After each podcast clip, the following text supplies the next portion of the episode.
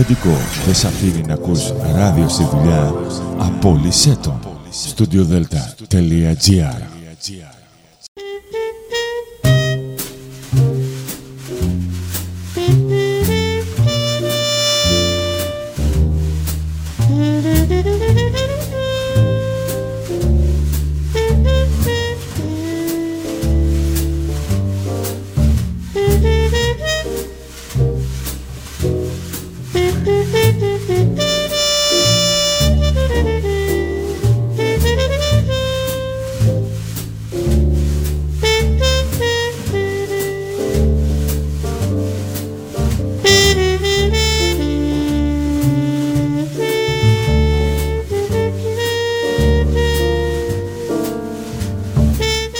Καλησπέρα σας κυρίες και κύριοι. Είναι η εκπομπή «Άνθρωποι και Ιστορίες» με τη Γεωργία Αγγελή. Ζωντανά από το στούντιο Δέλτα, το ραδιόφωνο της καρδιάς μας.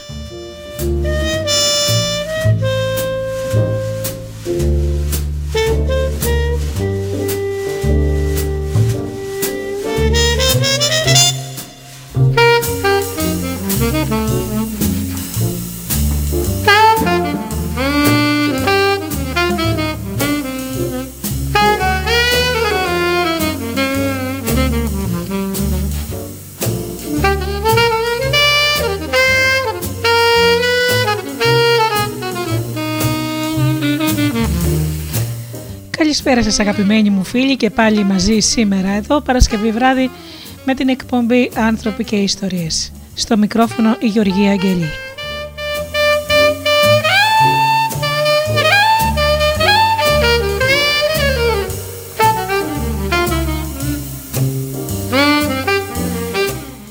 Σήμερα το θέμα μας είναι οι φόβοι μας και η ψυχολογία τους.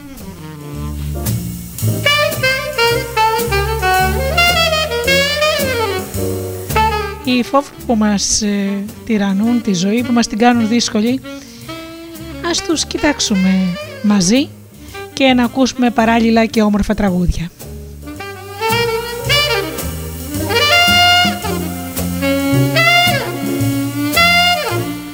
Να σας καλησπερίσω λοιπόν αγαπημένοι μου φίλοι, όλους εσάς που πληκτρολογείτε www.studiodelta.gr και βρίσκεστε μαζί μας εδώ στη σελίδα του σταθμού.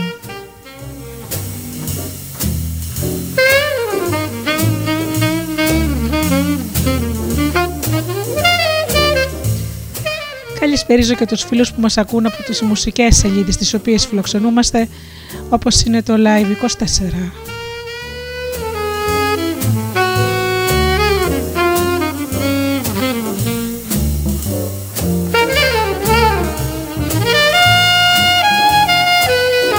Καλησπέρα και στους φίλους που μας ακούν από κινητά και tablets.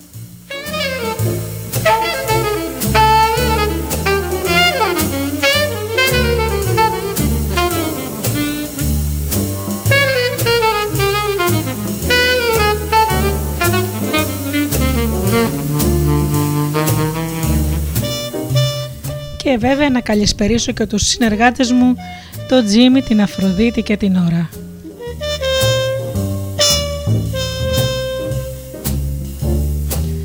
Ξεκινάμε με μουσική και πίσω πάλι εδώ με το θέμα μας.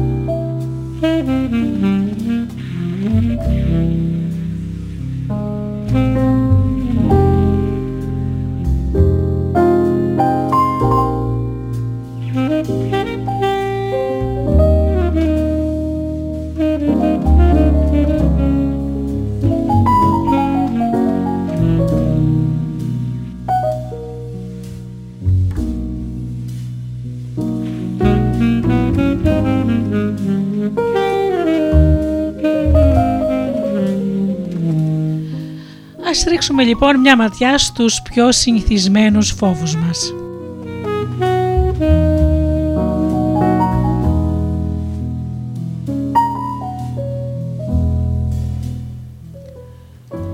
Οι πιο συνηθισμένοι φόβοι και ανησυχίες που μας απειλούν πολύ συχνά στη ζωή μας δεν είναι ιδιαίτερα εντυπωσιακοί. Το να περπατάει κανείς πάνω σε ένα σκηνή στους καταράκτες του Νιαγάρα ή να βάζει το κεφάλι του στο στόμα ενός λιονταριού είναι επικίνδυνα εγχειρήματα, αλλά οι πιο πολλοί από εμάς είναι μάλλον απίθανο να εκτεθούμε σε τέτοιους κινδύνους. Οι πραγματικά τρομακτικές καταστάσεις στη ζωής συνήθως έχουν να κάνουν με ανθρώπους, όχι με ζώα ή φυσικούς κινδύνους και συνήθως δεν είναι επικίνδυνες.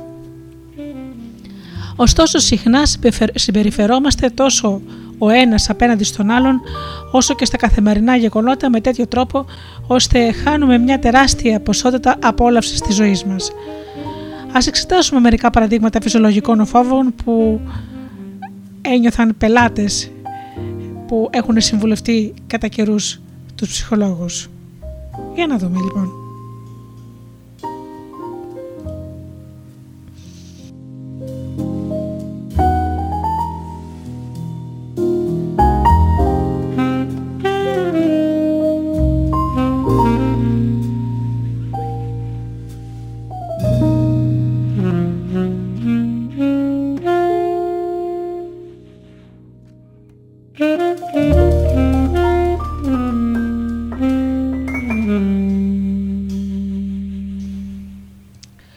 Φόβος των κοινωνικών συναναστροφών.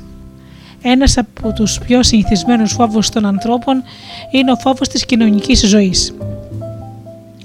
Άντρες και γυναίκες που μπορούν να αντιμετωπίσουν άγρια θηρία και να κάνουν ένα σωρό παράτολμα, παράτολμα πράγματα τρέμουν ολόκληροι όταν πρέπει να μπουν σε ένα δωμάτιο γεμάτο με αγνώστους και να πιάσουν κουβέντα. Αυτή η ανώδυνη πράξη τους τρομοκρατεί επειδή πιστεύουν ότι η απόρριψη πονάει αν και εσείς σκέφτεστε με αυτόν τον τρόπο, τότε θα βιώσετε διάφορα είδη πόνου επειδή η ζωή σας θα είναι κενή. Ας, πάμε, ας πάρουμε παράδειγμα τον Τζιμ.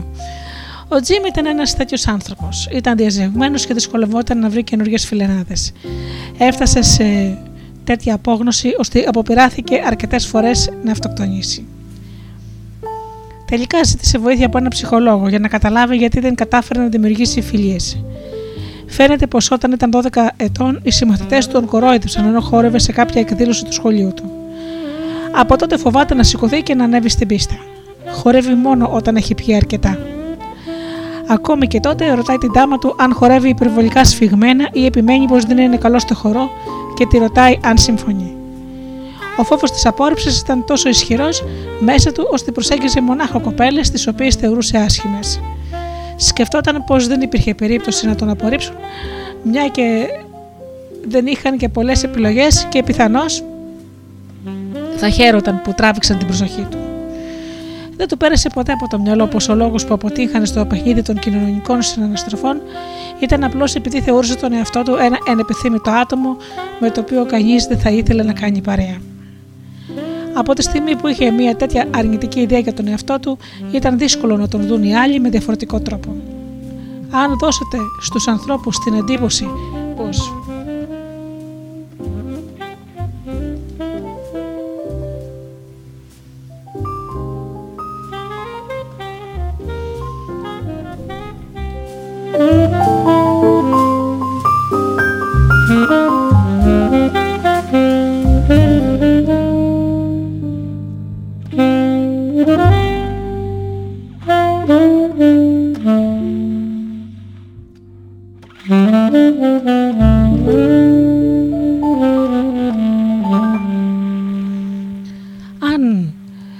δώσετε στους ανθρώπους την εντύπωση πως δεν αξίζει τον κόπο να σας μιλήσουν, εκείνοι διαισθάνονται τη συστολή σας και έχουν την τάση να σας αφήσουν ήσυχους. Και είναι ακριβώς το αντίθετο από αυτό που, χρειάζεται, που χρειάζεστε εσείς και θέλετε. Αν οι άλλοι ήταν πιο ευαίσθητοι, αναγνωρίζοντας την ανασφάλειά σας, θα έκαναν προσπάθεια να σας μιλήσουν ή να σας προσέγγιζαν πρώτοι, αντί να αναγκαστείτε εσείς να κάνετε αυτά τα βήματα.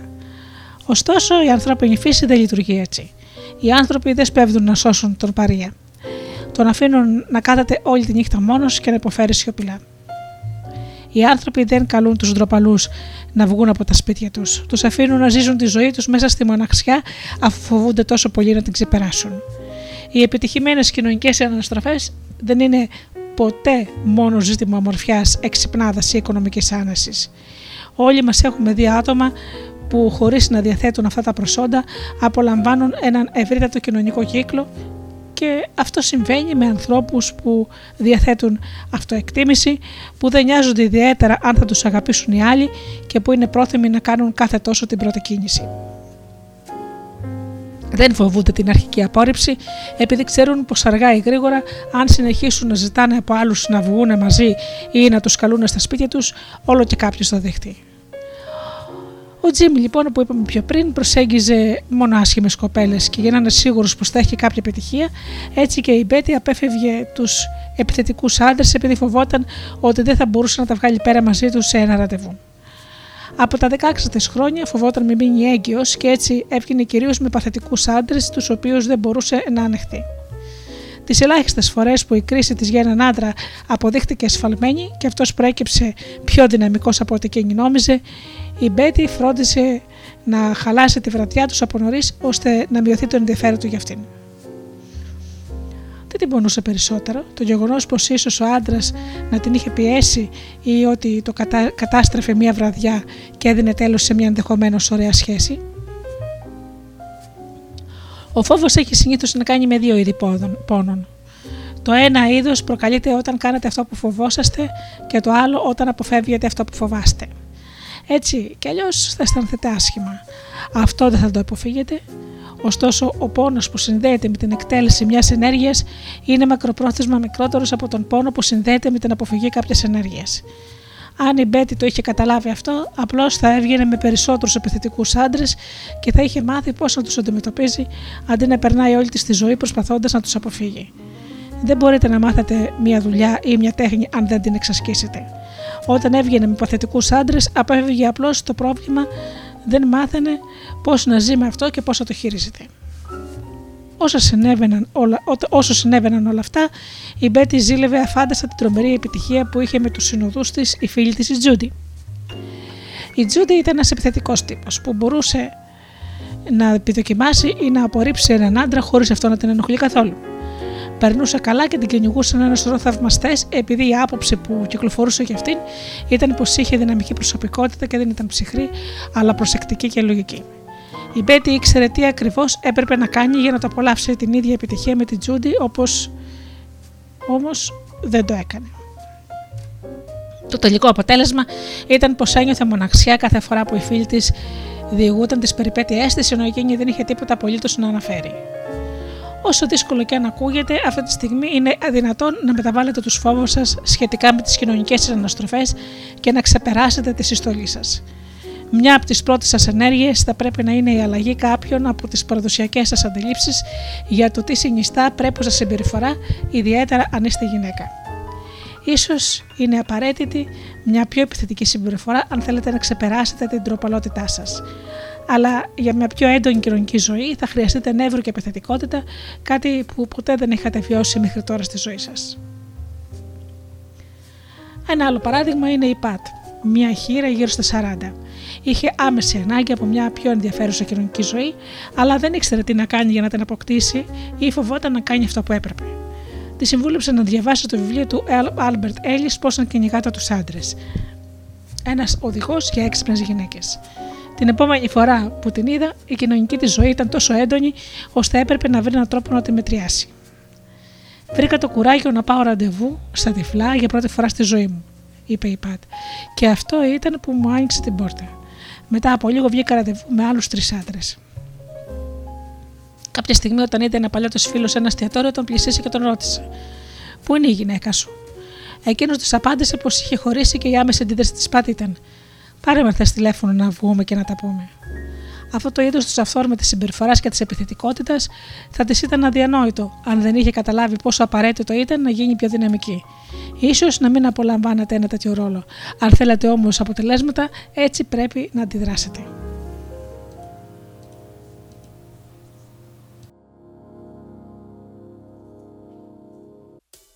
thank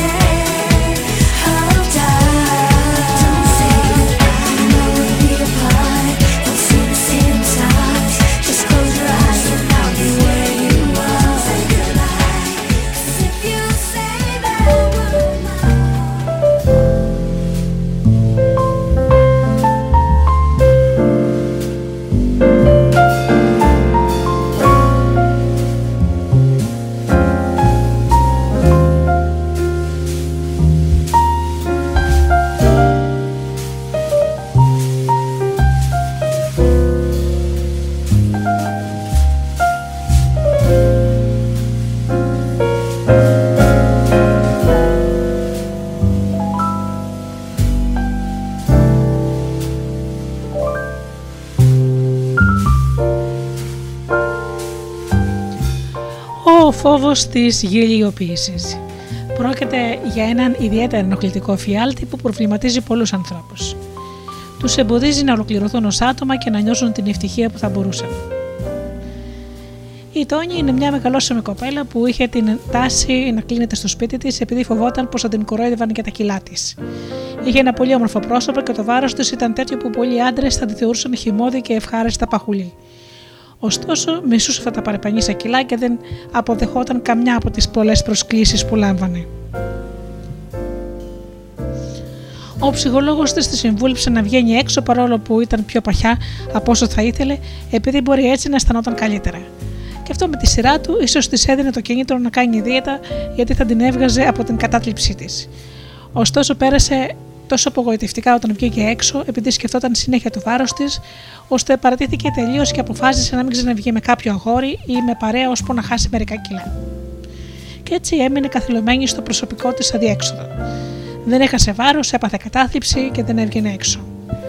Αν είχε πάει σε μερικά ραντεβού, ίσως να μην την ενοχλούσαν τα παραπανίσια κιλά της, ή τελικά να αισθανόταν τόσο καλά ώστε να έβρισκε την ενεργητικότητα να κάνει δίαιτα. Νόμιζε ότι αποφεύγοντας τη γλιοποίηση γλίτωνε τον πόνο.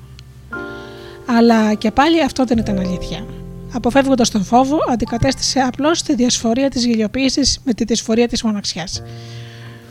Ποιο θα ήταν ευκολότερο να ανεχτεί τη μοναξιά ή τη γελιοποίηση. Εγώ πιστεύω πως αυτή η κοπέλα από την πρώτη στιγμή δεν θα την κορόιδευε κανείς. Ακόμα όμως και αν την κορόιδευαν θα ήταν πολύ πιο εύκολο να ανεχτεί κάποια σχόλια για το βάρος της και να μάθει να τα αποκρούει γελώντας παρά να είναι δυστυχισμένη καθημερινά επί μήνες ολόκληρους ζώντας κλεισμένη στη μοναξιά του σπιτιού της.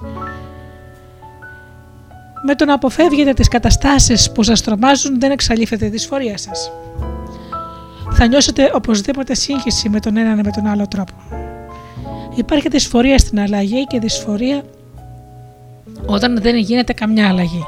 Ωστόσο, η δυσφορία που συνδέεται με την αλλαγή της συμπεριφοράς σας ή με το ξεπέρασμα των φόβων σας κάποτε τελειώνει, ενώ η ενόχληση που αισθάνεστε όταν δεν αντιμετωπίζετε τους φόβους σας μπορεί να συνεχιστεί ώσπου να πεθάνετε.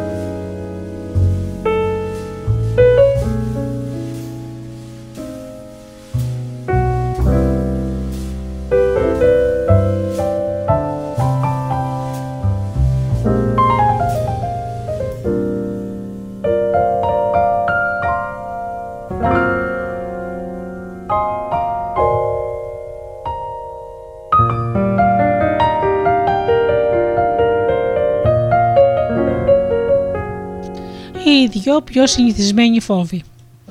Αν σας ρωτούσαν τι φοβούνται πιο πολλοί άνθρωποι, τι θα λέγατε; Θα ήταν κάποιο από τα ακόλουθα. Τα αεροπλάνο, το θάνατο, τις αρρώστιες, την ανεργία, τον πόλεμο, τη σωματική τιμωρία. Προσωπικά εγώ κάτι τέτοιο θα φανταζόμουν. Τόσο όμως από τις δικές μου παρατηρήσεις, όσο και από τις παρατηρήσεις ανθρώπων που έχουν ασχοληθεί με την ψυχοθεραπεία, αποδεικνύεται πως δεν είναι αυτή η μεγαλύτερη φόβη που νιώθουν οι άνθρωποι. Οι πιο συνηθισμένοι φόβοι είναι ο φόβος της απόρριψης και ο φόβος της αποτυχίας. Εκατομμύρια άνθρωποι νιώθουν αυτούς τους φόβους έστω και για περιορισμένο χρονικό διάστημα και πάρα πολλοί από αυτούς τους νιώθουν διαρκώς. Ο φόβος της απόρριψης είναι ο πιο διαδεδομένος από το φόβο της αποτυχίας, αλλά συνδέονται στενά μεταξύ τους. Οι άνθρωποι πολύ συχνά φοβούνται να αποτύχουν για τον απλούστατο λόγο πως σε, καμία τέτοια, σε τέτοια περίπτωση οι άλλοι θα τους απορρίψουν. Ο φόβος της απόρριψης ήταν αυτό που έκανε τον Τζίμι να τρέμει κάθε φορά που προσπαθούσε να κάνει πρόταση γάμου στη μνηστή του.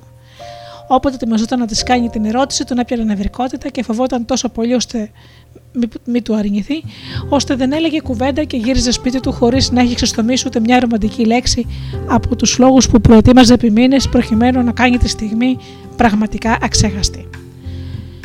Όταν όμως βρήκε επιτέλους το κουράγιο, ύστερα από κάμποσου μήνες αναμονής, έχασε την αυτοκυριαρχία του και ξεφούρνησε. Λοιπόν, θα παντρευτούμε ή όχι; Άλλη μια περίπτωση ήταν η Λουίζ. Της έτυχε αυτό που συμβαίνει όταν φοβόσαστε να πληγώσετε τα συναισθήματα κάποιου. Η Πατ, η πιο παλιά της φιλενάδα, είχε την καλοσύνη να της κρατάει συχνά το παιδί. Η Λουίζ καλούσε τόσο συχνά την Πατ να κάθεται με τον τρίχρονο γιο της, ώστε πριν καλά-καλά συνειδητοποιήσει τι συνέβαινε, η Πατ είχε αναλάβει το ρόλο της μητέρας με τον πιο τρομακτικό τρόπο. Όταν η Λουίζ ήθελε να φορέσει ο γιος της ένα συγκεκριμένο ρούχο ή να παίξει κάποιο, με κάποια παιδιά, η Πατ έφερνε έντονε συντηρήσεις ενώ η Λουίζ άρχισε να συνειδητοποιεί τι συνέβαινε. Τότε υπερασπίστηκε τα δικαιώματά της παρόλο που αυτό θα της κόστιζε τη φιλία της. Μα δεν έγινε κάτι τέτοιο, ώσπου η Πατ πρότεινε στη Λουίζ να υιοθετήσει το παιδί της. Τότε πια η μητέρα δεν ενδιαφέρθηκε πόσο θα πλήγωνε τη φίλη της. Της απαγόρευσε να ξαναδεί το παιδί και έδωσε τέρμα στη φιλία τους. Εκείνο όμως που έφταιγε για το γεγονός ήταν ότι όλη η κατάσταση ξέφυγε τόσο δραστικά από, το, από κάθε έλεγχο και ήταν ο αρχηγός φόβος της Λουίζ να μην πληγώσει την Πατ. Ο φόβος της απόρριψης και ο φόβος της αποτυχίας συνδυάστηκαν με ένα μοναδικό τρόπο στην περίπτωση της Ρόουζ, όταν ο άντρας της την κορόδιψε σαρκαστικά την ώρα που έκαναν έρωτα. Μετά από αυτό εκείνη πάγωσε αφάνταστα απέναντί του και δεν μπορούσε πια να αντιδράσει αυθόρμητα. Ο γάμος τους τελικά διαλύθηκε, αλλά ο φόβος της αποτυχίας και της απόρριψης ρίζωσε τόσο γερά μέσα της, ώστε δεν μπορούσε να χαλαρώσει ούτε καν με τη συντροφιά άλλων ανδρών, επειδή φοβόταν ότι ίσως εκείνοι την περιγελούσαν αν επέτρεπε στον εαυτό της να μοιραστεί μαζί τους πιο προσωπικές και ρομαντικές στιγμές. Παραξενευόταν και η ίδια που δεν ήταν τόσο ψυχρή, μια που λαχταρούσε να αφαιθεί και να πλησιάσει κάποιου από τους άντρες που γνώρισε. Ωστόσο, μόνο όταν θυμήθηκε το περιστατικό με τον άντρα της, συνειδητοποίησε πόσο είχε πληγωθεί και πως είχε επιτρέψει σε αυτή την ανόητη από μέρο του συμπεριφορά να την ταράξει για μια περίοδο σχεδόν 10 ετών. Μόλις το κατάλαβε, ο φόβος της υποχώρησε. Ο φόβος της απόρριψης μπορεί να αποδειχτεί τόσο ισχυρός, ώστε κάποιοι άνθρωποι είναι ικανοί να κάνουν σχεδόν τα πάντα για να αποφύγουν αυτό το φόβο, καταθέτοντας ακόμα και τον αυτοσεβασμό τους. Η Σου ανήκει σε αυτή την κατηγορία. Παντρεύτηκε μικρή έναν πολύ μεγαλύτερο σε ηλικία άντρα και έκαναν τρία παιδιά. Παρόλο που το έφερνε τον καφέ στο κρεβάτι και έπιασε δύο δουλειές για να τον συντηρεί, εκείνος την εγκατέλειψε. Αυτό επηρέασε όλη της τη ζωή. Παρά το γεγονός ότι ο πατέρας της την αγνοούσε ολοκληρωτικά και εξυπηρετούσε τον άντρα της, η Σου δεν μπορούσε να περασπιστεί τον εαυτό της μπροστά του επειδή φοβόταν πως θα την απέρριπτε. Για παράδειγμα, ο άντρας της μπορούσε να επισκέπτεται τον άντρα του πατέρα της, εκείνη όμως όχι. Τελικά δεν της μιλούσε ούτε ο άντρας της ούτε ο πατέρας της και τα τρία της παιδιά την αγνοούσαν γιατί τη θεωρούσαν ασήμαντη. Όλα αυτά συνέβησαν μόνο και μόνο επειδή πίστευε πως για να εξασφαλίσει την αγάπη και την τρυφερότητα αυτών των ανθρώπων έπρεπε να κάνει ό,τι τη ζητούσαν. Όμως, όπως τόσο συχνά συμβαίνει σε τέτοιες περιπτώσεις, όσο περισσότερο κάνατε για ανθρώπους οι οποίοι είναι παράλογα απαιτητικοί, τόσο πιο ανυπόφεροι γίνονται και, και λιγότερο τελικά σας αγαπάνε. Ο Μπιλ ήταν ένας από αυτούς τους τύπους που χαιρετάνε πάντα με χειραψία σαν αρπάγι, χαμόγελο πολιτή και έτοιμος για κουβέντα σαν να είναι η ψυχή της παρέας. Όλη αυτή η συμπεριφορά είχε μόνο ένα κίνητρο, να αποφύγει την απόρριψη. Ο Μπιλ υποδιόταν το στερεότυπο του δημοφιλούς επιτυχημένου νέου και τα κατάφερνε τόσο άσχημα ώστε ακόμα και η γοητεία του δεν έφερνε κανένα αποτέλεσμα. Υπήρχε κάτι εξωπραγματικό στη συμπεριφορά του και το έβλεπε όλος ο κόσμος εκτός από τον ίδιο. Σε όλα τα παραδείγματα που είπαμε, τα προβλήματα δημιουργήθηκαν επειδή οι συγκεκριμένοι άνθρωποι ένιωθαν υποχρεωμένοι να κάνουν ό,τι νόμιζαν πως περίμεναν οι άλλοι από αυτούς. Αλλιώς πίστευαν πως θα τους απέρριπταν εκείνοι των οποίων η αγάπη νόμιζαν πως είχαν ανάγκη. Το να πρέπει να είσαστε τέλειοι και να σας αγαπούν οι άλλοι είναι σκέτη νοησία. Δεν εννοώ πως το να μας αγαπάνε και να επιτυγχάνουμε σε ό,τι προσπαθούμε να κάνουμε δεν είναι σημαντικό είναι σημαντικό και μάλιστα ίσως να είναι από τα πιο σπουδαία πράγματα στη ζωή μας. Αυτό ωστόσο που δεν μπορεί να συνειδητοποιήσει ένα φοβισμένο άτομο είναι πως δεν χρειάζεται να είμαστε τέλειοι και να μας αγαπάνε οι άλλοι συνέχεια. Είναι βέβαια επιθυμητό, αλλά σπανίως απαραίτητο για την ευημερία ή την αυτοεκτίμηση κάποιου. Δεν είναι υποχρεωτικό επειδή μας απορρίπτουν οι άλλοι να απορρίπτουμε και εμείς τον εαυτό μας, γιατί μόνο όταν εμείς απορρίπτουμε τον εαυτό μας αντιμετωπίζουμε συναισθηματικά προβλήματα, όχι όταν μας απορρίπτουν οι άλλοι. Αυτός είναι ο λόγος που πολλοί νευρωτικοί άνθρωποι δεν καταφέρνουν να επιλύσουν τα προβλήματά τους. Πιστεύουν Όπως πολλά από τα άτομα στα παραπάνω παραδείγματα, πως αν τελικά καταφέρουν να κάνουν ένα σημαντικό για αυτούς πρόσωπο να τους αγαπήσει, θα είναι οι ίδιοι καλύτεροι. Δεν είναι έτσι όμως. Το να σας αγαπούν οι άλλοι δεν αποδεικνύει τίποτα για εσά. Αποδεικνύει μονάχα κάτι από το γούστο τους. Αν θέλετε να ξεπεράσετε το φόβο της απόρριψης και της αποτυχίας, μάθετε να αποδέχεστε τον εαυτό σας όταν οι άλλοι σας απορρίπτουν ή όταν αποτυγχάνετε. Έπειτα, ό,τι και να συμβεί, δεν θα σας πιάσει κατάθλιψη ούτε θα μισήσετε τον εαυτό σας. Έχοντας αυτή τη δύναμη, προσπαθήστε να καταλάβετε γιατί σας απέρριψαν ή γιατί κάνατε κάποιο λάθος και ύστερα επιχειρήστε να το διορθώσετε. Με αυτόν τον τρόπο μπορείτε κάθε φορά να βελτιώνετε την απόδοσή σας και να αντιληφθείτε τι χρειάζεται για να εξασφαλίσετε την επιδοκιμασία κάποιων ανθρώπων. Ακόμα όμως και αν δεν τα καταφέρετε και πάλι δεν είναι τόσο καταθλιπτικό, επειδή θα έχετε συνειδητοποιήσει ότι το να σας αγαπούν οι άλλοι δεν έχει καθόλου καθοριστική σημασία. Τότε τι είναι σημαντικό στη ζωή, μα φυσικά να μην σας μισούν οι άλλοι. Όταν κάποιος σας μισεί είναι σοβαρή υπόθεση γιατί μπορεί να σας σκοτώσει ή να κάνει τη ζωή σας σκιατή κόλαση.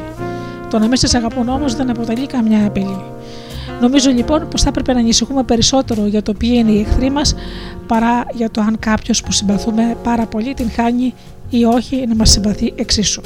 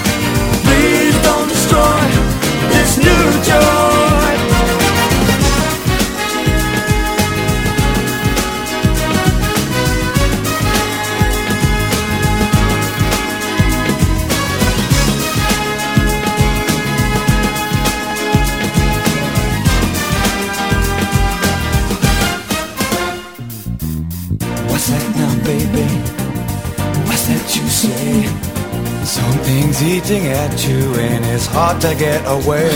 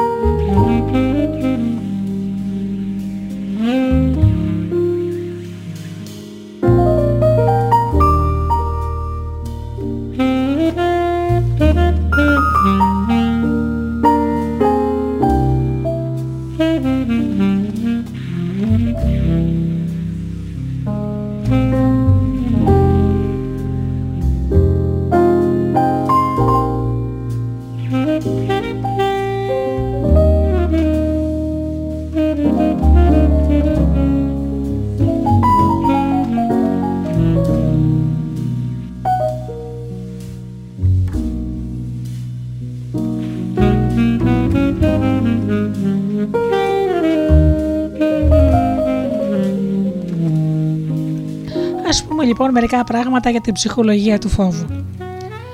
Δεν ξέρω άλλους όρους της ψυχολογίας που να είναι τόσο μπερδεμένοι όσο οι εξής πέντε. Φόβος, άγχος, φοβία, ανησυχία, νευρικότητα. Και είναι εκπληκτικό το γεγονός ότι οι ψυχολόγοι τους μπερδεύουν τόσο συχνά στα επαγγελματικά γραπτά και στις ομιλίες. Γι' αυτό λοιπόν, πρωτού προχωρήσουμε περισσότερο, πρέπει να κατανοήσουμε πλήρως σε τι διαφέρουν μεταξύ τους αυτοί οι όροι. Πάμε να δούμε για το φόβο. Όταν, ο φόβος, όταν φοβάστε κάτι και γνωρίζετε τι σας φοβίζει, αυτό είναι φόβος. Αν σας έλεγαν για παράδειγμα σήμερα το απόγευμα πως η δουλειά έχει μειωθεί και ενδέχεται να σας απολύσουν, θα ήταν φυσικό να νιώσετε άβολα στην προοπτική να χάσετε τη δουλειά σας. Θα νιώθετε φόβο επειδή θα ξέρατε τι είναι αυτό που φοβάστε. Το ίδιο θα ίσχυε αν έμπαινε ένας διαρρήξη στο σπίτι σας και έστρεφε το όπλο του κατά πάνω σας. Πιθανώς να φοβόσασταν τι θα μπορούσε να σας κάνει. Θα νιώθετε φόβο γιατί θα ξέρετε τι είναι αυτό ακριβώς που σας φοβίζει. Μπορεί να φοβάστε το θάνατο, τα ύψη, τα σανσέρ και ούτω καθεξής. Μπορεί ακόμη να φοβάστε, να φοβηθείτε. Όταν κάποιος ξέρει τι είναι αυτό που φοβάται, λέμε ότι βιώνει κάποιο φόβο ή διάφορους φόβους. Πάμε να δούμε τώρα για το άγχος. Όταν δεν ξέρετε τι φοβάστε, νιώθετε άγχος.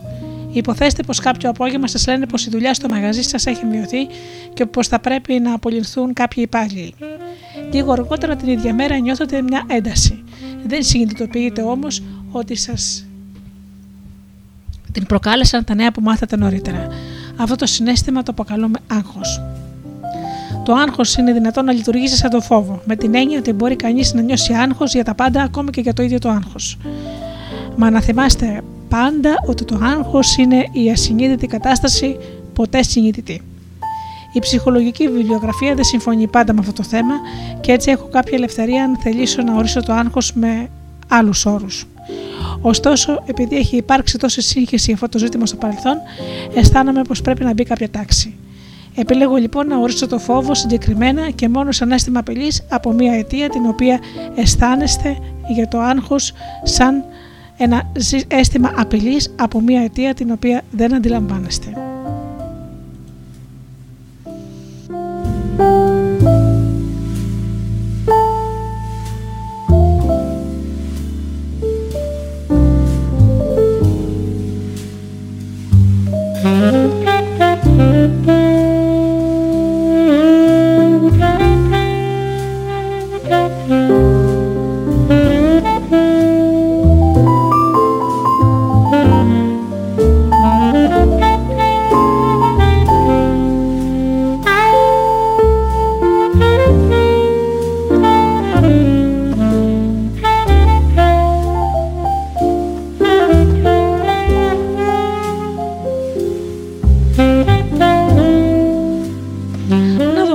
Την φοβία. Η φοβία είναι ένας συνδυασμός φόβου και άγχους. Προκύπτει όταν δεν ξέρετε τι είναι αυτό που φοβάστε, αλλά νομίζετε πως ξέρετε. Επιπλέον, το αντικείμενο που νομίζετε πως φοβάστε πρέπει να εκπροσωπεί συμβολικά τον πραγματικό φόβο που νιώθετε. Υποθέστε ότι φοβάστε τα σανσέρ. Αυτό μπορεί να είναι φόβος, μπορεί όμως επίσης να είναι και φοβία. Αν το, το ασανσέρ είναι αυτό που πραγματικά φοβάστε, τότε θα λέγαμε ότι νιώθετε ένα φόβο για τα ασανσέρ. Αν όμως φοβάστε μια υποβάθμιση της κοινωνικής σας θέσης και δεν θέλετε να αναγνωρίσετε αυτό το φόβο, ίσως ασυνείδητα τον εκφράζετε σε φόβο να μην πέσει ο θάλαμος στο ασανσέρ έχετε μετατρέψει το φόβο της κοινωνικής σας πτώσης σε φόβο της πτώσης με το σανσέρ και υποθέτετε ότι έχετε λύσει το πρόβλημά σας, μια και το μόνο που πρέπει τώρα να κάνετε για να αποφύγετε το φόβο της κοινωνικής υποβάθμισης είναι να μην μπαίνετε σε ασανσέρ. Α πούμε λοιπόν για μια περίπτωση μιας πολύ νευρικής νεαρής γυναίκας που πήγαινε σε ψυχολόγο επειδή έτρεμε μήπως ανακαλύψει κάποιο φίδι ή κάποια σάβρα όποτε μετακόπιζε σε καινούριο σπίτι. Ακόμα και όταν έπεφτε να ξαπλώσει κάθε βράδυ, αναγκαζόταν να τεινάζει τα σεντόνια ένα-ένα για να βεβαιωθεί πως δεν υπήρχε κανένα ερπετό ανάμεσά τους.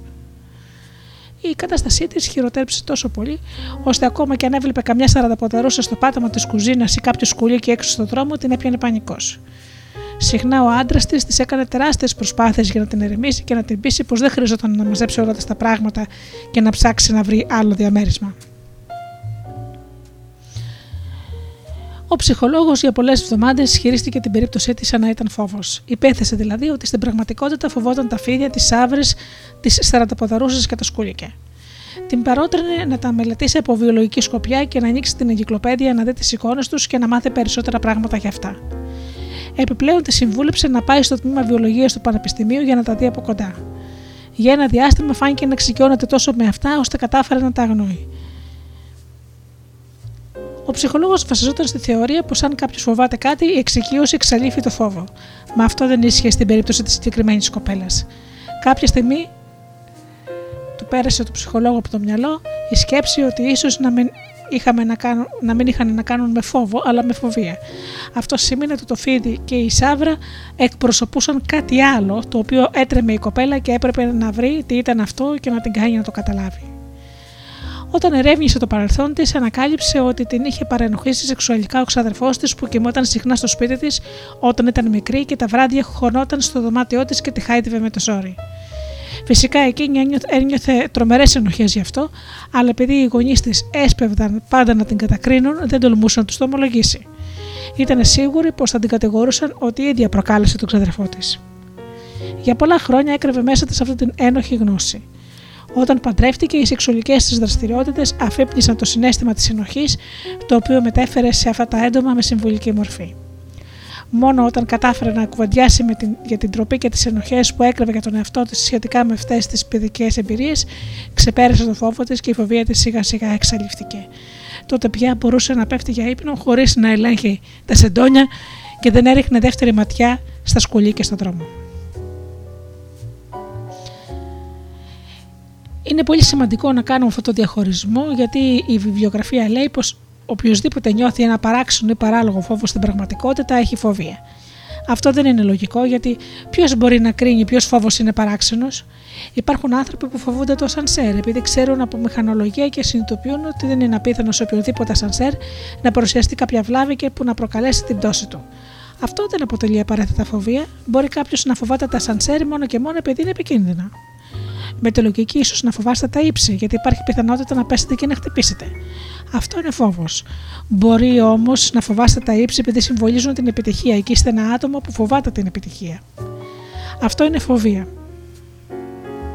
Αν κάποιος φοβάται τους επτάμενους δίσκους και θα το θεωρούσε πολύ παράξενο φόβο αυτό, αυτό δεν αποτελεί κατά ανάγκη φοβία, όσο παράξενο και αν θεωρούν οι άλλοι αυτό το φόβο. Αν οι επτάμενοι δίσκοι δεν ανταπροσωπεύουν τίποτα άλλο εκτός από επτάμενου δίσκους, πρόκειται για φόβο. Αν όμως φοβόταν κάποιος του επτάμενου δίσκους επειδή συμβολικά εκπροσωπούν τη μία θεία του που κάποτε έκαψε τα χέρια της όταν έπεσε το φλιτζάνι, τότε αυτό είναι φοβία.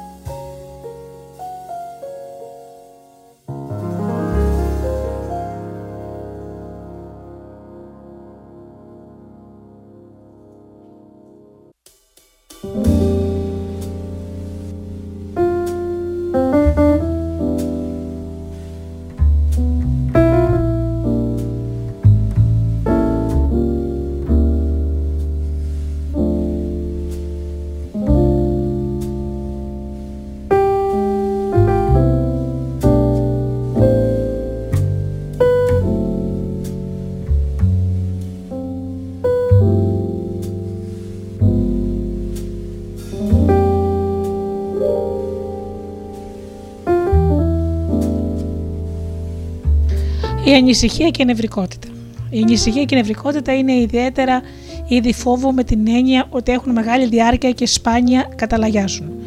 Το άτομο ξέρει τι φοβάται, μα δεν μπορεί να το ξεχάσει. Για παράδειγμα, πιθανότητα να φοβάται κάποιος τα πυράγχα.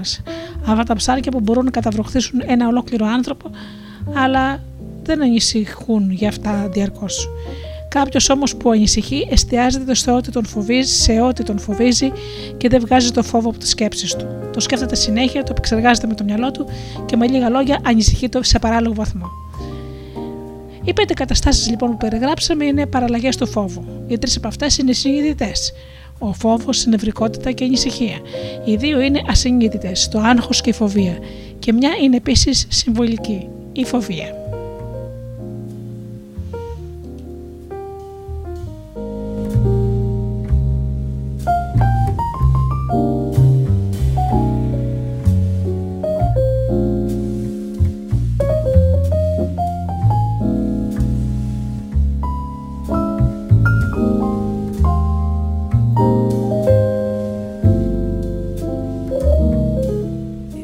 A crane to build a crane. It takes two floors to make a story. It takes an egg to make a hen. It takes a hen to make an egg. There is no end to what I'm saying. It takes a thought to make a word. And it takes some words to make an action. And it takes some work to make it work. It takes some good to make it hurt. It takes some bad for satisfaction. Ah la la la la la la life is wonderful. Ah la la la la la la life goes full circle. Ah la la la la life is wonderful. Ah la la la la.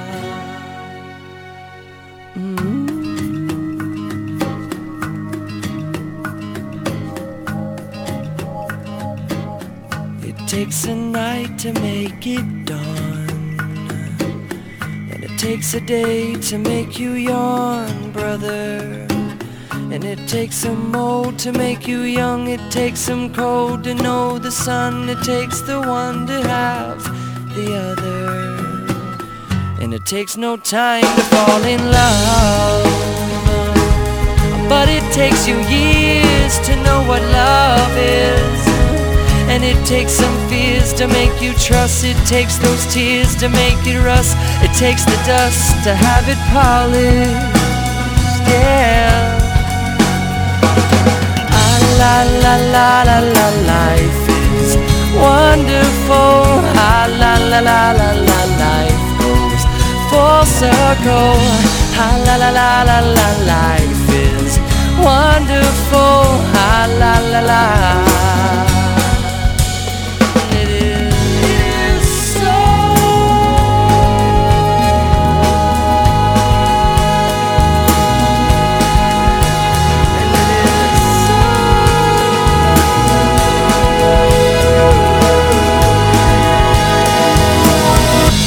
Silence to make sound.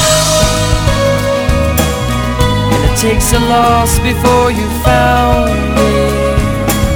And it takes a road to go nowhere. It takes a toll to make you care. It takes a hole to make a mountain. La la la la la life is wonderful. La la la la la go.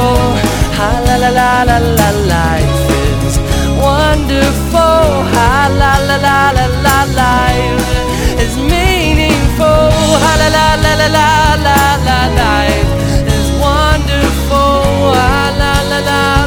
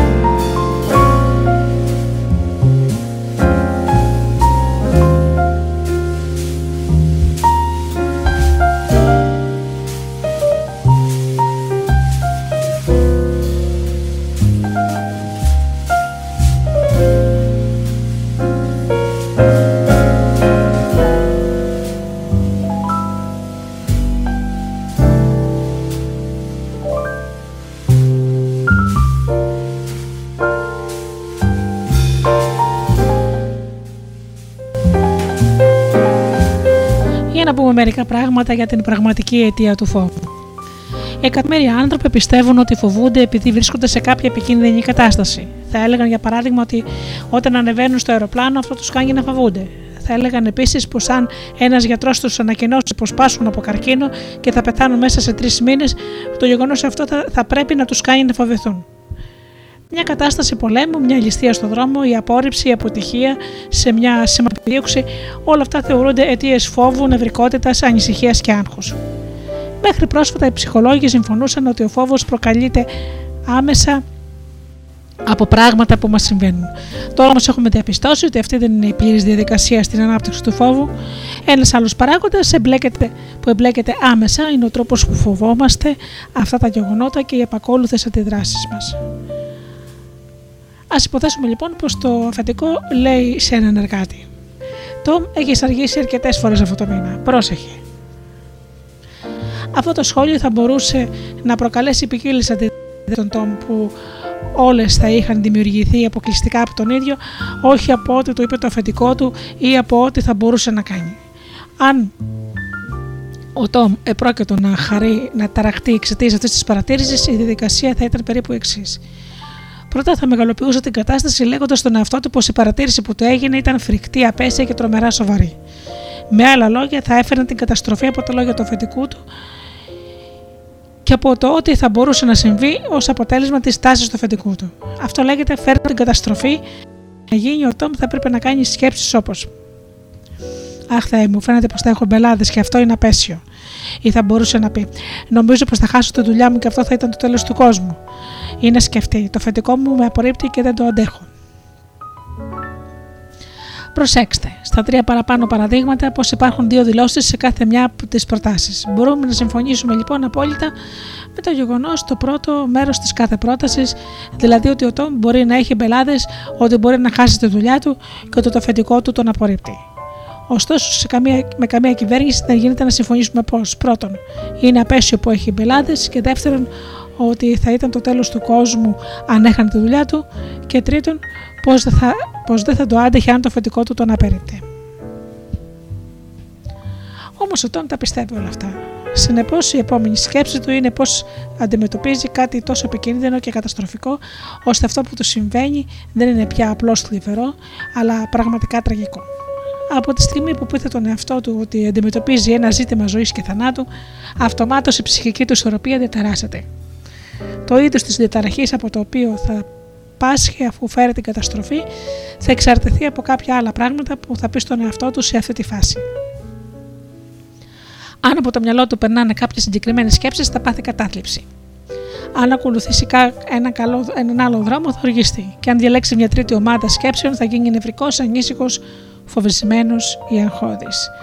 Για παράδειγμα, ο Τόμ ενδέχεται να πει: Τα θαλάσσωσα πάλι. Μια ζωή καταστρέφω τα πάντα και κάνω τους άλλους να με μισούν. Μου αξίζει να με απολύσουν από αυτή τη δουλειά και είμαι τελείως άχρηστος. Στην, στην περίπτωση αυτή, περιμένουμε πως θα πάθει κατάθλιψη λόγω της ενοχής του και των κατηγοριών που αποδίδει στον εαυτό του. Από την άλλη μεριά, ο Τόμ μπορεί να έλεγε: Ποιος νομίζω ότι είναι και με επικρίνει επειδή άργησα μερικά λεπτά; Δουλεύω διπλά από οποιονδήποτε άλλον εδώ μέσα και έτσι θα έπρεπε να παραπονιέται, δεν θα έπρεπε να παραπονιέται και να απειλεί ότι θα με απολύσει. Μπορούμε να είμαστε βέβαιοι πως ο Τόμ θα θυμώσει αφού έκανε τέτοιες σκέψεις. Αν υποθέσουμε όμως ότι ο Τόμ λέει Αχ, είναι φοβερό και δεν το αντέχω. Θα χάσω τη δουλειά μου και αυτό θα είναι το τέλος του κόσμου. Και αφού είναι σίγουρο ότι θα συμβεί κάτι τέτοιο, πρέπει να το σκέφτομαι συνέχεια σήμερα και αύριο και θα ανησυχώ διαρκώς. Να είστε σίγουροι ότι το λιγότερο που θα νιώθει θα είναι ανησυχία και νευρικότητα. Το ενδιαφέρον και συναρπαστικό γεγονός που θέλω να σας επισημάνω είναι πως οι συναισθηματικές διαταραχές προκαλούνται μόνο από τον τρόπο με τον οποίο μιλάμε στον εαυτό μας για τα προβλήματά μας και όχι από τα ίδια τα προβλήματα.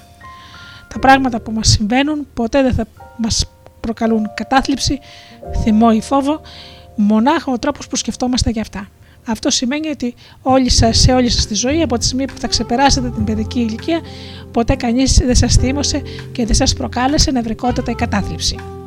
Τα παιδιά δεν έχουν την ικανότητα να σκέφτονται ξεκάθαρα και λογικά και άρα βρίσκονται στο, στο έλεος των ενηλίκων οι οποίοι μπορούν να τα ταράξουν άμεσα με τα λόγια και τις πράξεις τους. Ωστόσο, ως έφηβοι ή ενήλικοι έχουμε την ικανότητα να καταλάβουμε πως οι παρατηρήσεις των ανθρώπων είναι τελικά ανώδυνες. Όποτε τεραζόμαστε, πάντα εμείς ευθυνόμαστε γι' αυτό και τα γεγονότα καθεαυτά δεν είναι υπεύθυνα για την ταραχή μας. Αυτή η ανάλυση περιγράφει τη θεωρία των ΑΒΓ των συναισθημάτων που πρότεινε ο Δόκτωρ Άλμπερτ Έλλης, ο ιδρυτής της έλογης συγκινησιακής ψυχοθεραπείας. Το Α είναι τα γεγονότα που μας συμβαίνουν κάθε μέρα. Το Β είναι όλα όσα λέμε στον εαυτό μας για αυτά τα καθημερινά γεγονότα. Για παράδειγμα, είναι φρικτό όταν το αφεντικό μου μιλάει απότομα. Το Γ είναι οι συνέπειες όχι του Α αλλά του Β που και εκπροσωπεί τα συναισθήματα που βιώνουμε εξαιτίας όσων είπαμε στον εαυτό μας στο σημείο Β και όχι εξαιτίας αυτού που μας συνέβη στο Α.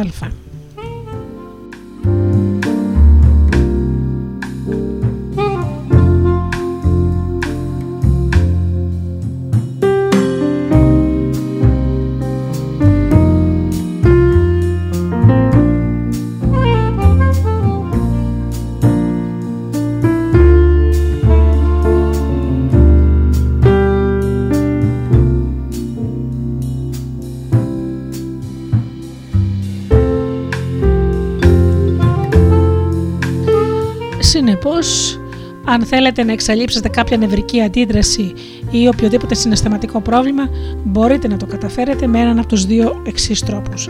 Πρώτον, μπορεί, μπορείτε να γυρίσετε στο α και να εξαφανίσετε την αιτία της τεραχής σας. Μπορείτε να, να χωρίσετε την εμνηπόφορη γυναίκα σας, να αλλάξετε την απέσια δουλειά σας ή να βρείτε χρήματα αν είστε φτωχός. Σε περίπτωση που δεν μπορείτε να αλλάξετε τίποτα στο σημείο Α, μπορείτε να αλλάξετε τον τρόπο με τον οποίο σκέφτεστε το πρόβλημά σας και αυτό είναι το σημείο Β.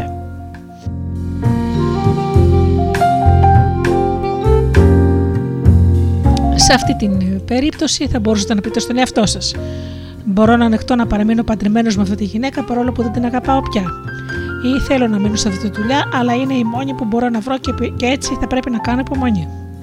Ή μια που δεν βρήκα χρήματα στον δρόμο, θα συνεχίσω να είμαι φτωχός. Και δεν πρόκειται να με σκοτώσει κάτι τέτοιο, όσο και αν δεν μου αρέσει να ζω έτσι. Εν ολίγης, μόνο όταν αμφισβητούμε τις πεπιθήσεις που έχουμε και τα πράγματα που μας συμβαίνουν, ηρεμούμε και ησυχάζουμε. Αυτό είναι το πλεονέκτημα της έλογης συγκινησιακής προσέγγισης στην ψυχολογία και δηλώνει ξεκάθαρα και υπάρχουν πάρα πολλές κλινικές αποδείξεις που υποστηρίζουν αυτόν τον ισχυρισμό ότι μπορείτε να μην φοβάστε ακόμα και αν βρίσκετε σε μια επικίνδυνη κατάσταση. Όμως, για να το κατορθώσετε, θα πρέπει φυσικά να μάθετε πώς να προκαλείτε και να αμφισβητείτε αυτές τις νευρωσικές ιδέες που τόσο συχνά σας αναστάτωσαν στο παρελθόν. Θα πρέπει να μάθετε πώς να βρίσκετε λογικές και υγιείς ιδέες με τις οποίες θα αντικαθιστάτε τις νευρωσικές σκέψεις.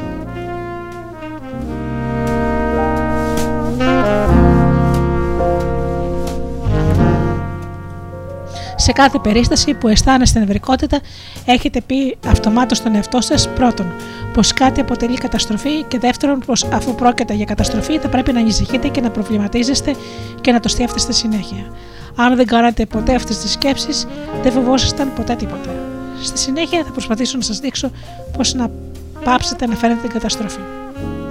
Θα μάθετε να αμφισβητείτε την ιδέα ότι πρέπει να ανησυχείτε για κάτι δυσάρεστο μόνο και μόνο επειδή θα μπορούσε να σας συμβεί.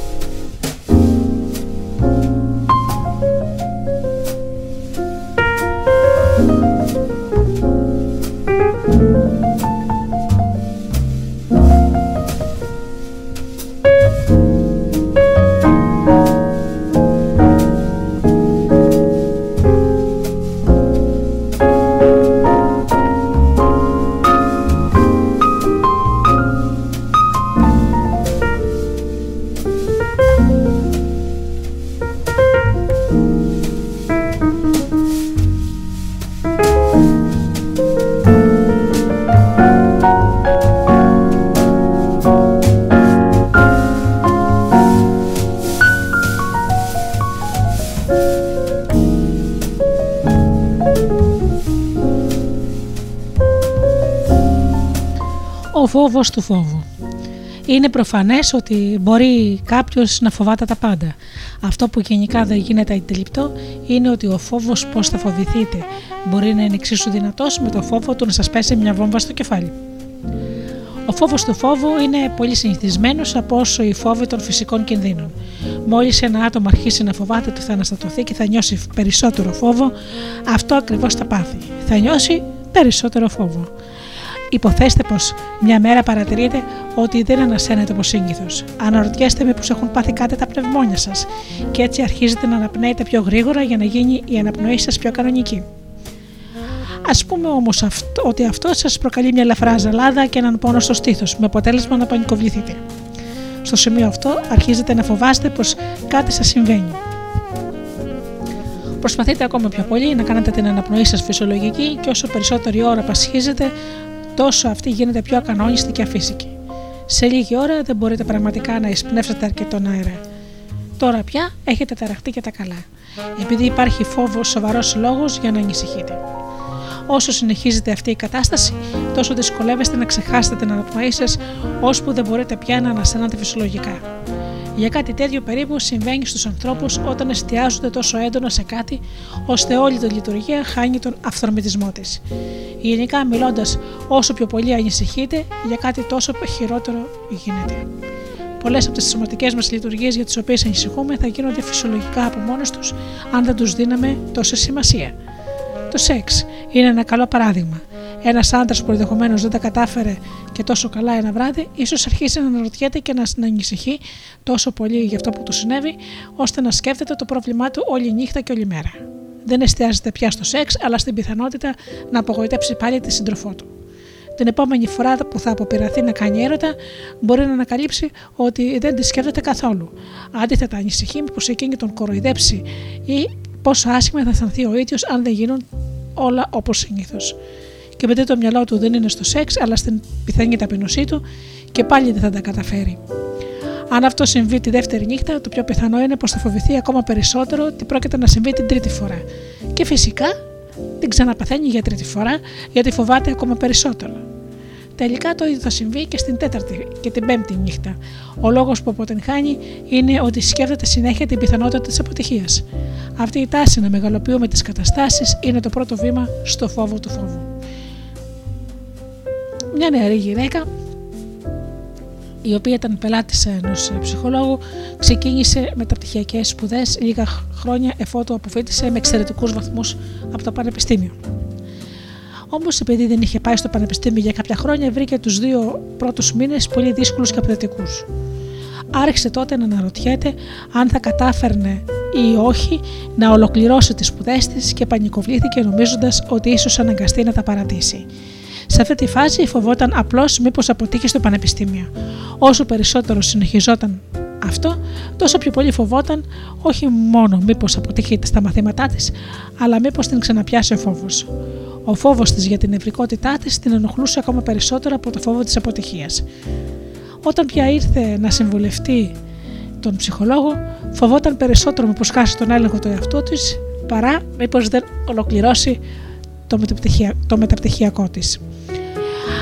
Αυτή είναι πολύ συχνά η πορεία που ακολουθεί ο φόβος. Οι άνθρωποι ξεκινάνε νιώθοντας φόβο για ένα γεγονός και καθώς φοβούνται, παρατηρούν πως το ίδιο το συνέστημα του φόβου είναι εξαιρετικά δυσάρεστο. Τότε σταματάνε να φοβούνται το αρχικό συμβάν και φοβούνται μήπω φοβηθούν. Έπειτα ανησυχούν για την ανησυχία τους ή αρχώνονται μήπω αγχωθούν. Ο υπέρτατος φόβος σε αυτόν τον κύκλο είναι πως φοβούνται ότι θα χάσουν τον έλεγχο του εαυτού τους και θα πάθουν νευρικό κλονισμό.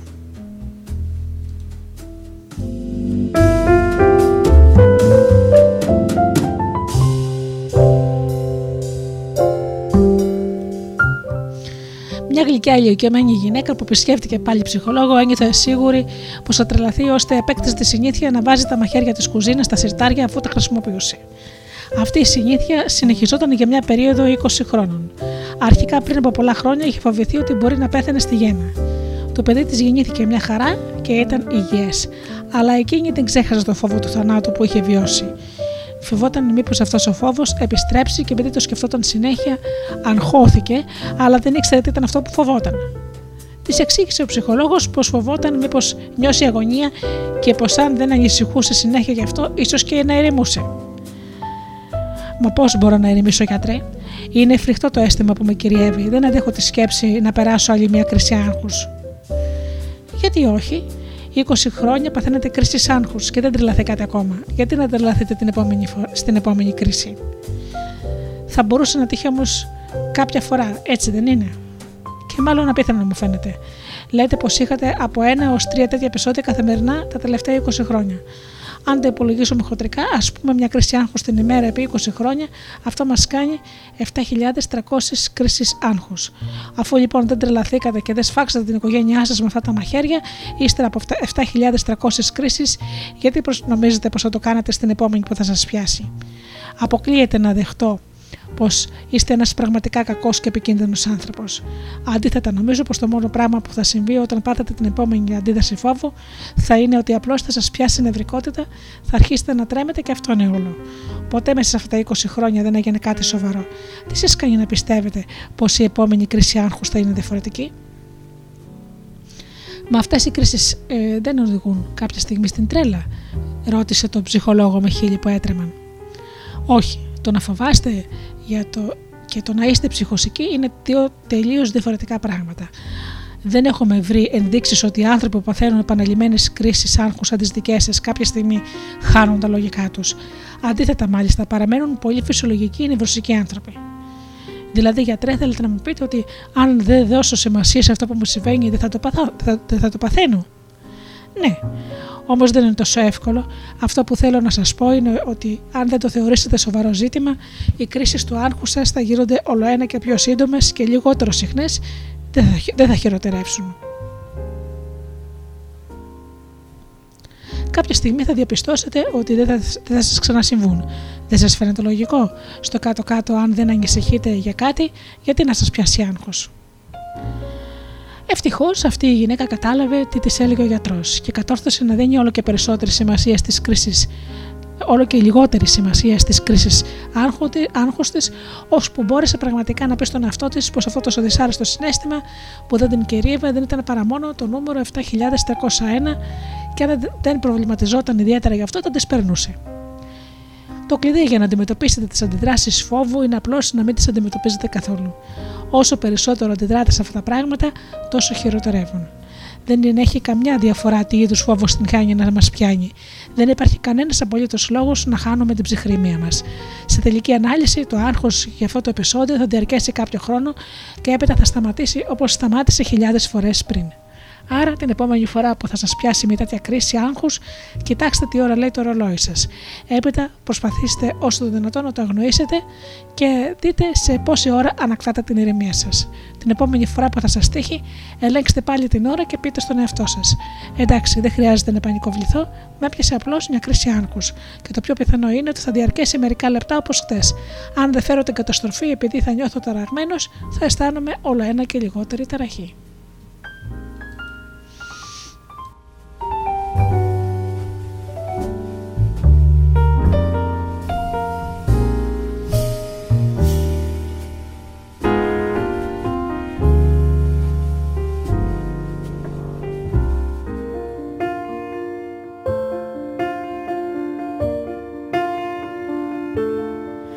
Step one, you say we need to talk. He walks, you say sit down, it's just talk.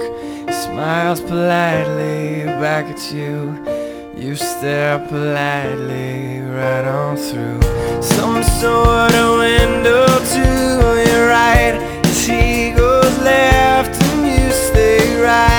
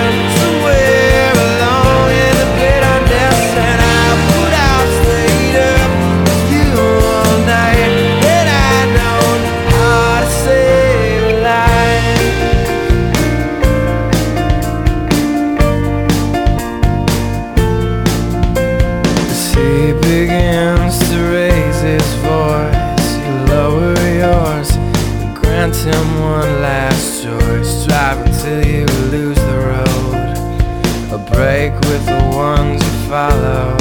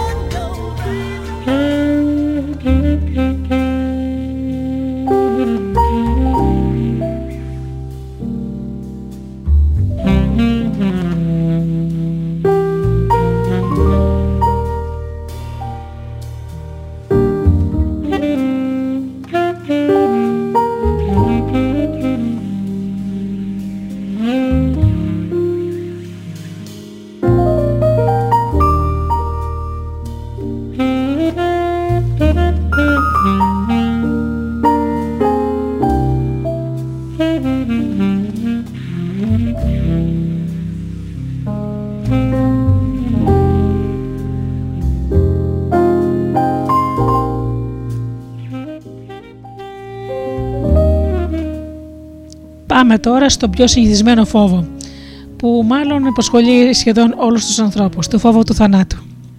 Συνηθίζεται πολλοί άνθρωποι να υποθέτουν ότι ο θάνατος είναι τουλάχιστον ένα από τα πράγματα που πρέπει να φοβόμαστε. Εγώ υποστηρίζω όμως ότι ο φόβος του θανάτου δεν διαφέρει από άλλους φόβους. Τα πράγματα που φοβόμαστε είναι συνήθως πολύ δυσάρεστα και ο θάνατος δεν μου φαίνεται πιο δυσάρεστος από πολλούς άλλους κινδύνους. Ήταν μια έξυπνη και συμπαθητική γυναίκα η οποία επισκέφθηκε τον ψυχολόγο επιμένοντας ότι το οροσκόπιό της έδειχνε πως θα πέθανε κάποια συγκεκριμένη ημέρα. Αυτό υποτίθεται ότι δικαιολογούσε τα αισθήματα πανικού της. Ο ψυχολόγος όμως επέμενε πως από ό,τι έβλεπε δεν υπήρχε καμιά δικαιολογία για την ευρικότητά της στα χέρια της και όταν μπήκε στο αυτοκίνητό της για να έρθει στο ιατρείο του, ε, σίγουρα κινδύνευε κάθε φορά που οδηγούσε, αλλά ποτέ δεν της πέρασε από το μυαλό να πανικοβληθεί για αυτή την πιθανότητα. Η κρεβατοκάμαρά της βρισκόταν πάνω από τον καυστήρα και ποτέ δεν σκέφτηκε ότι κινδύνευε σε περίπτωση έκρακας καυστήρα. Ούτε προβληματίστηκε ποτέ και σοβαρά για την πιθανότητα να πνιγεί από κόκαλο ψαριού σε κάποιο εστιατόριο. Εν τούτης, αντιμετώπιζε συνεχώς την επιλή του θανάτου, μα ποτέ εκείνη τη στιγμή δεν, της είχε κολλεί, δεν την είχε ενοχλήσει αυτό. Οι φόβοι στους οποίους ε, έχω αναφερθεί μέχρι τώρα είναι συνειδητοί και έχουν κάποια κοινή λογική. Μια άλλη κατηγορία φόβων όμω είναι οι ασυνείδητοι. Δεν διαφέρουν από τους υπόλοιπους παρά μόνο στο ότι συνδέονται με κάποια επεισόδια από την παιδική μας ηλικία τα οποία έχουμε ξεχάσει. Η αντιμετώπιση ενός ασυνείδητου φόβου απαιτεί διορθωτικά μέτρα που δεν χρειάζονται όταν έχουμε να κάνουμε με συνειδητούς φόβους. Συνήθως είναι απαραίτητο να γυρίζουμε στο παρελθόν ώστε να ανακαλύπτουμε τα στοιχεία που δημιούργησαν αρχικά το φόβο. Μετά το άτομο είναι τόσο καλύτερα προετοιμασμένο να καταλάβει γιατί φοβάται τόσο πολύ. Α πάρουμε μια περίπτωση, την, την περίπτωση της κυρίας Μπέικερ. Όταν ήταν 6 περίπου ετών, η αδελφή της διέλυσε την κούκλα της και την κουνούσε επιδεικτικά μπροστά της. Για κάποιο περίεργο λόγο εκείνη τρομοκρατήθηκε. Τώρα ενήλικη πια εξακολουθεί να, τρα... να ταράζεται αφάνταστα όταν δει κούκλες που τους λείψουν κάποια μέλη. Την πιάνουν τα κλάματα και βλέπει φιάλτες. Κούκλες χωρίς κεφάλι ή χωρίς πόδια, με τα μέλη τους σκορπισμένα πάνω στο κρεβάτι της. Για να ξεπεράσει αυτό το φόβο, δοκίμασε ακόμα και να διαλύσει κάποιες κούκλες μόνη της. Τους έβγαζε τα κεφάλια, αλλά δεν μπορούσε να προχωρήσει περισσότερο. Καμιά φορά που βλέπει κάποια κούκλα χωρίς κεφάλι ή χωρίς πόδια, την πιάνει τέτοιος τρόμος ώστε να βάζει τις φωνές. Πώς μπορούμε να εξηγήσουμε αυτή την κατάσταση, Προφανώς, κάποια περίεργη σειρά γεγονότων έλαβε χώρα στην παιδική της ηλικία, την οποία θα πρέπει να αποκαλύψει προτού μπορέσει να ελέγξει το τωρινό της φόβο. Επιπλέον, είναι πολύ πιθανό πως ο φόβος μιας διαλυμένης κούκλας αποτελεί στην περίπτωση αυτή φοβία. Είναι δύσκολο να πιστέψουμε ότι φοβάται κυριολεκτικά τις διαλυμένες κούκλες, αλλά μπορούμε να τη φανταστούμε να φοβάται τα κακοποιημένα μωρά ή ανθρώπους που μπορούν να κάνουν κακό σε παιδιά. Αυτές τις ενδείξεις θα έπρεπε να εξετάσει αν ήθελε να εξερευνήσει την πιθανή δυναμική του προβλήματός της. Μόνο και μόνο επειδή ένας φόβος υφίσταται για πολλά χρόνια, δεν σημαίνει πως είναι ασυνείδητος. Για να σας δείξω τη διαφορά ανάμεσα σε ένα συνειδητό και ένα πραγματικά ασυνείδητο φόβο, σαν αυτό της κυρίας Μπέκερ, ας εξετάζουμε την περίπτωση της κυρίας Γούντα. Στην παιδική της ηλικία πάντα επισκιαζόταν από την μεγαλύτερη αδερφή της. Κάποια στιγμή και οι δυο τους παντρεύτηκαν. Τα πήγαν πολύ καλά μεταξύ τους όσο ζούσαν οι σύζυγοί τους. Ωστόσο, όταν ο άντρας της αδερφής της πέθανε, η κυρία Γούντα άρχισε να φοβάται ότι εκείνη θα προσπαθούσε τώρα να σαγενεύσει τον κύριο Γούντα. Είχε κάποιες ενδείξεις πως ενδεχομένως να συνέβαινε κάτι τέτοιο, επειδή η αδελφή της χρειαζόταν κατά καιρού τη βοήθεια ενός άντρα στο σπίτι της και φώναζε πάντα τον κύριο Γούντο, ο οποίος πρόθυμα ανταποκρινόταν. Το γεγονός αυτό αναζωπήρωσε τον παλιό φόβο της κυρίας Γουντ πως η αδερφή της τελικά θα της τον έκλεβε τον άντρα και θα θριάμβευε ακόμα για μια φορά όπως γινόταν στην παιδική του ηλικία. Προσέξτε τώρα, πως αυτός δεν είναι ασυνείδητο φόβος, απλώς μακροχρόνιος. Η κυρία Γουντ είχε πλήρη επίγνωση τι είχε συμβεί στα παιδικά της χρόνια και τι ήταν πιθανό να συμβεί τώρα. Δεν φοβόταν τίποτα άλλο πέρα από το να κλέψει τον άντρα ή εξαιρετικά ανταγωνιστική αδερφή της. Έτσι γινόταν πάντα και δεν είχε κανένα λόγο να πιστεύει πως και σε αυτόν τον αγώνα με την αδερφή της θα έβγαινε πάντα χαμένη. Κάποιοι φόβοι μοιάζουν φοβίες, ενώ στην πραγματικότητα δεν είναι τίποτα παραπάνω από φόβοι που υφίστανται πολύ καιρό επειδή το άτομο αρνήθηκε να τους αντιμετωπίσει.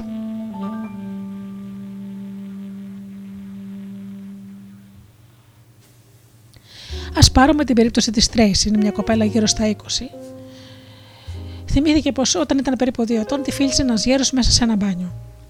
Ύστερα από αυτό το επεισόδιο την έπιασε φόβος με τα μπάνια και ποτέ δεν κλείδωνε την πόρτα από το φόβο της, μήπως κλειδωθεί εκεί πέρα με κάποιον. Επίσης, απέφευγε τους γέρους και δεν πήγαινε σε μέρη που θα μπορούσε κάποιος ηλικιωμένος να την πλησιάσει. Προβληματίζεται όποτε πρόκειται να αναβεί μια σκοτεινή σκάλα ή να μείνει μόνη της στο διαμέρισμά της. Έχει ένα όπλο και δύο σκυλιά ώστε να νιώθει προστατευμένη. Ωστόσο, κανένα από αυτά τα μέτρα προστασίας δεν αρκεί να την ηρεμήσει. Εξακολουθεί να φοβάται πως θα την περανοχλήσει κάποιος γέρος θα μπορούσε κανείς να θεωρήσει πως αυτός ο φόβος συμβολίζει κάτι τελείως διαφορετικό από τους φόβους για τους ηλικιωμένους άντρες. Όπως για παράδειγμα μια επιθυμία να παραδοθεί σε αυτούς ή ένα φόβο ότι η έντονη προσκόλληση στον πατέρα της ίσως ξεπερνούσε τα όρια αν δεν την πάλευε με αυτόν τον τρόπο. σω λοιπόν να προσπαθούσε να καταπολεμήσει ένα ειδipόδιο σύμπλεγμα μέσω των ενοχών της.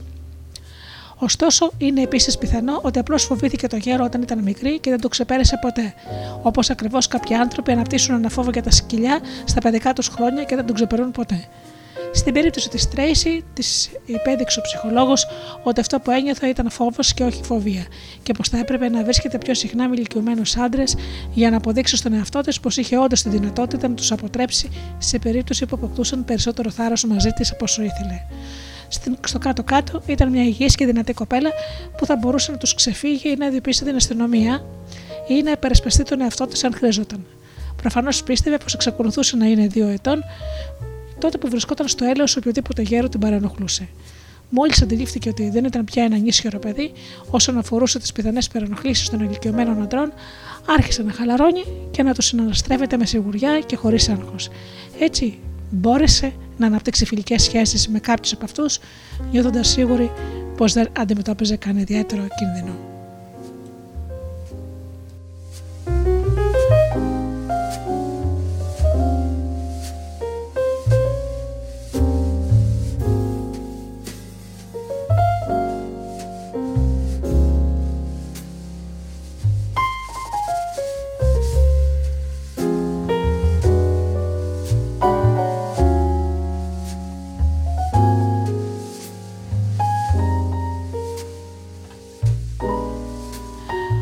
Όπως είδαμε λοιπόν, αγαπημένοι μου φίλοι, οι περισσότεροι φόβοι είναι αντιμετωπίσιμοι. Αρκεί κάποιος να έχει το θάρρος να τους κοιτάξει κατάματα και να δουλέψει με αυτούς. Όταν ένας φόβος χρονίζει, δεν είναι καθόλου άσχημη ιδέα να επισκεφτούμε έναν ειδικό. Συνήθως υπάρχει ένας φόβος για το να πάει κάποιος στον ψυχολόγο. Οι πιο πολλοί άνθρωποι που έχουν συναναστραφεί μαζί τους νομίζουν ότι όταν θα πάνε στον ψυχολόγο, οι άλλοι θα τους κορυδεύουν ότι έχουν τρελαθεί. Όμως δεν συμβαίνει έτσι. Ένας υγιής άνθρωπος που θέλει να διατηρήσει υγιή για τον ψυχισμό του, όταν δυσκολεύεται κάπου, οφείλει να επισκέπτεται έναν ειδικό που θα τον βοηθήσει να ξεπεράσει τα θέματα του. Στο εξωτερικό βέβαια είναι πιο συνειδητοί άνθρωποι και έχουν τον ψυχοθεραπευτή τους για κάθε τι που τους απασχολεί. Εδώ θέλουμε για ακόμα λίγη δουλίτσα.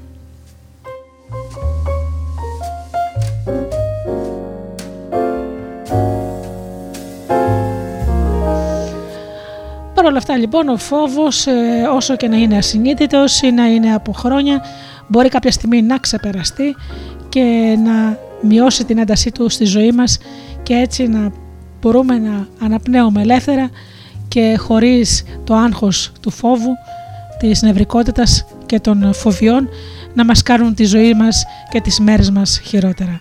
Αρκεί βέβαια να το θελήσουμε και να παλέψουμε γι' αυτό.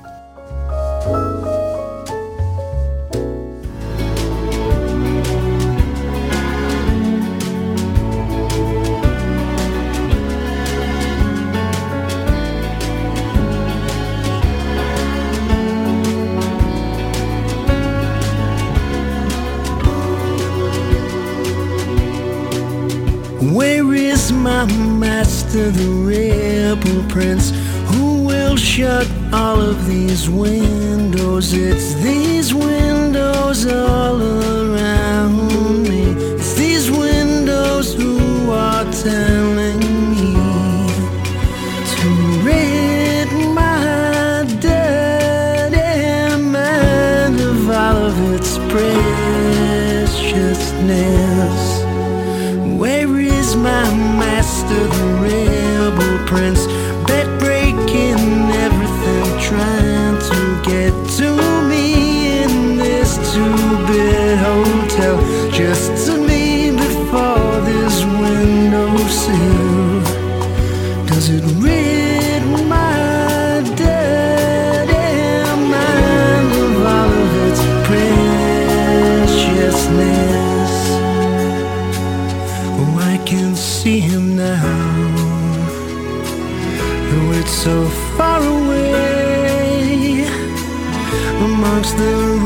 Crowd. Going the other way, confounded anger burning with love for me. Où est mon maître, le prince rebelle qui va fermer toutes ces fenêtres? Ce sont ces fenêtres autour de moi, ce sont ces fenêtres contra qui m'appelle, qui m'appelle. Marigold, Marigold.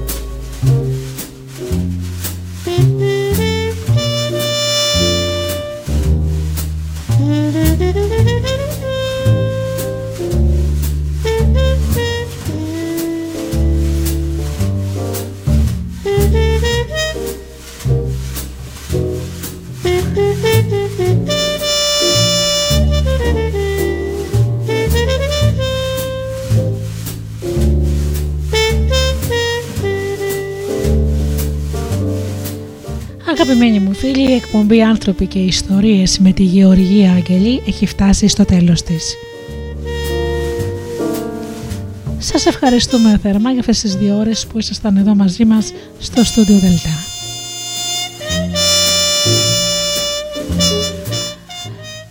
Ανανέωνω το ραντεβού μας για την επόμενη Παρασκευή στις 8 το βράδυ.